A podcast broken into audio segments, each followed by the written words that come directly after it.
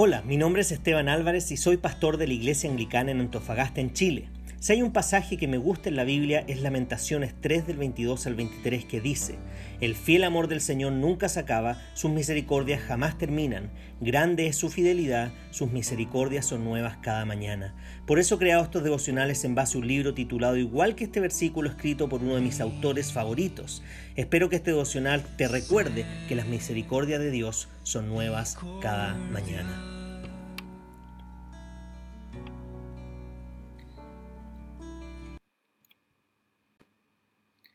Bien, y el título del devocional de esta mañana es el siguiente. Cada día lo necesitas. Simplemente no puedes vivir sin él, que es el ministerio de convicción del Espíritu Santo. Amo el himno Fuente de la Vida Eterna. Especialmente aprecio la confesión honesta y la súplica que vemos en la tercera estrofa, que dice así. Toma nuestros corazones, llénalos de tu verdad de tu espíritu los dones y de toda santidad. Guíanos en obediencia, humildad, amor y fe. No ampare tu clemencia, Salvador propicio sé. Aquí está una expresión honesta y libre, libre de excusas sobre la lucha espiritual que experimentamos entre la gracia de la conversión y la gracia de la eternidad. Es lo que todos enfrentamos diariamente es lo que causa que perdamos el camino, es lo que nos lleva a vivir una vida de manera contradictoria a lo que profesamos creer, es lo que nos hace susceptibles a la tentación. Todos poseemos un corazones errantes. Quisiéramos creer que nuestros corazones son perfectamente fieles y verdaderos, pero no lo son. Desearíamos pensar que nada puede alejarnos de nuestra lealtad al Señor. Quisiéramos pensar que nuestros compromisos morales son inamovibles. Desearíamos pensar que lo que Dios dice que está mal no nos parecerá atractivo. Quisiéramos poder pensar que nuestros pensamientos siempre son acordes a los pensamientos de Dios y que nuestros deseos siempre son correctos. Desearíamos poder pensar todas estas cosas, pero el problema es que todavía tenemos corazones defectuosos. Verás, nuestro mayor problema no es que vivimos con personas defectuosas que nos causan problemas, como nos gustaría pensar. Nuestra gran dificultad no es que vivimos en un mundo caído en donde la tentación nos acerca en cada esquina, como nos gustaría pensar. Nuestro gran problema no es que vivimos en un mundo que no funciona de acuerdo al diseño de Dios y que como resultado de ello enfrentamos dificultad, enfermedades, sufrimiento, pérdida y dolor. No, nuestro gran problema es que el pecado aún mora en nosotros aún distorsiona nuestros pensamientos y redirige nuestros deseos.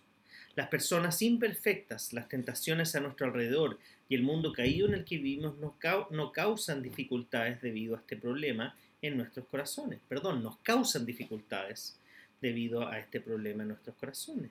Es humillante.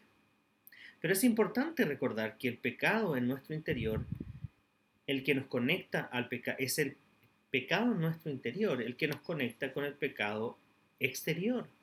Lo que más necesitamos no es un cambio de lugar o de relación, sino un rescate de nuestros corazones. Y eso es exactamente lo que la gracia de Dios en la persona del Espíritu Santo provee para nosotros.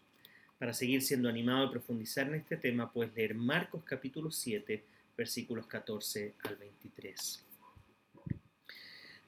Necesitamos que el Espíritu Santo nos recuerde día a día nuestra necesidad del Evangelio, pero también que nos recuerde que somos peores de lo que creemos y mejores de lo que muchas veces pensamos.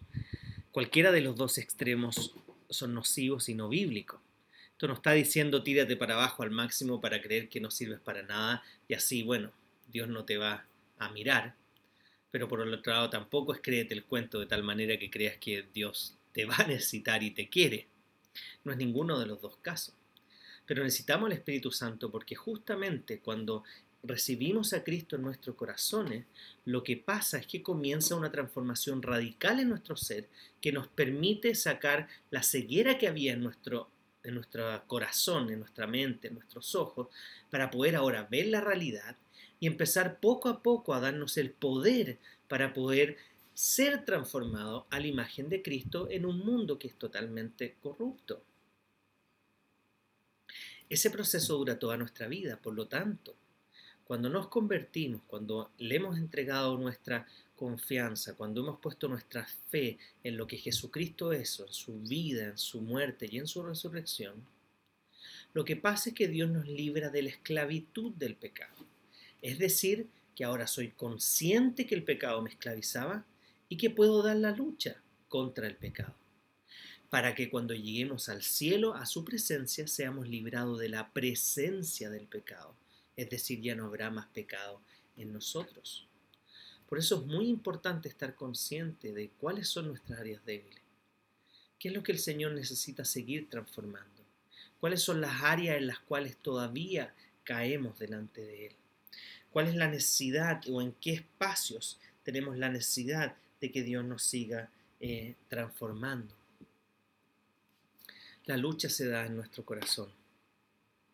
Y generalmente nos gusta culpar las circunstancias. Y de repente hay personas que tienen dificultades en el trabajo y se cambian de trabajo y se cambian de trabajo y siguen teniendo las mismas dificultades. Entonces mi pregunta para ellos es, ¿será el trabajo la dificultad? ¿O será tu corazón? O hacen lo mismo con las iglesias. Va a una iglesia y después se cambia a otra iglesia, después se cambia a otra iglesia pero sorprendentemente en todas esas iglesias tuvo problemas. De nuevo la pregunta, ¿el problema son las iglesias o el problema era tu propio corazón? Y así eso lo podemos aplicar a distintas áreas de nuestra vida en la que tendemos a poner afuera el problema, en las circunstancias, en otros, en lo que nos pase, etcétera, en el contexto en el que estamos. Pero la verdad es que si hay algo que nos ha mostrado la pandemia y la incertidumbre, es que puede sacar lo mejor de nuestro corazón, pero también puede sacar a reducir lo peor de nuestro corazón. ¿Es normal que estemos más irritables? Sí, es normal. Pero eso avala que yo peque contra mi esposa, contra mis hijos, que los trate mal, que ande, como dice el dicho, pateando la perra todo el día, frustrado, murmurando.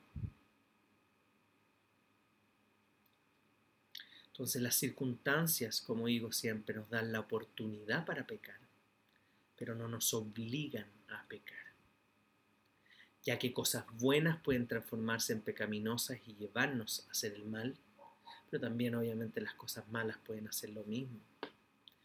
Si no estamos poniendo las cosas en su perfecto lugar, centradas en Cristo y resignificadas por su palabra, entendiendo que tenemos esta necesidad diaria del Evangelio que nos recuerda que efectivamente somos pecadores, pero que hemos sido salvados por gracias, por gracia.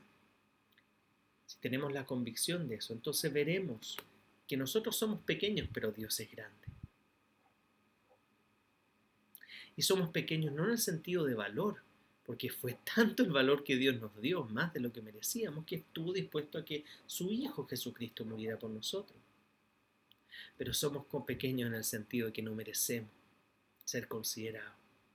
Aún así, Dios nos consideró para ser parte de su familia, siendo sus enemigos, estando en contra de Él.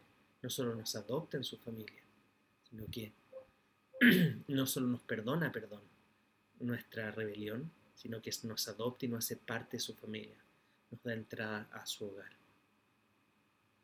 Por lo tanto, necesitamos que el Espíritu Santo nos esté trayendo convicción de nuestra necesidad, de nuestra dependencia, de nuestro pecado, para que en la medida que nos demos cuenta las áreas en las cuales que tengamos que cambiar, podamos ver el poder de Dios transformando esas áreas. Insisto en un proceso que va a durar toda nuestra vida, porque en la conversión Dios nos libra de la esclavitud del pecado, pero solo cuando llegamos a su presencia que somos libres de la presencia del pecado.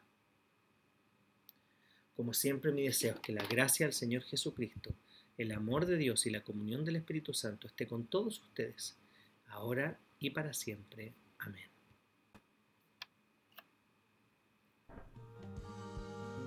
Si este devocional fue de bendición para ti, queremos animarte que puedas compartirlo con otras personas. Además te queremos invitar a que nos puedan visitar en nuestro Instagram, pastor.anglicano.antofa o anglicana en Antofagasta. Además, puedes inscribirte a nuestros podcasts en Apple Podcast o Spotify llamado Reflexiones Pastor Anglicano Antofa. Te invitamos también a visitar nuestra página web anglicanenantofagasta.cl o nuestra Facebook Anglicana en Antofagasta. Además te queremos animar a que te puedas suscribir a nuestro canal Anglicana en Antofagasta y que puedas marcar la campanita para que te puedan llegar recordatorios de todos los videos que vamos a subir como iglesia. Que el Señor te bendiga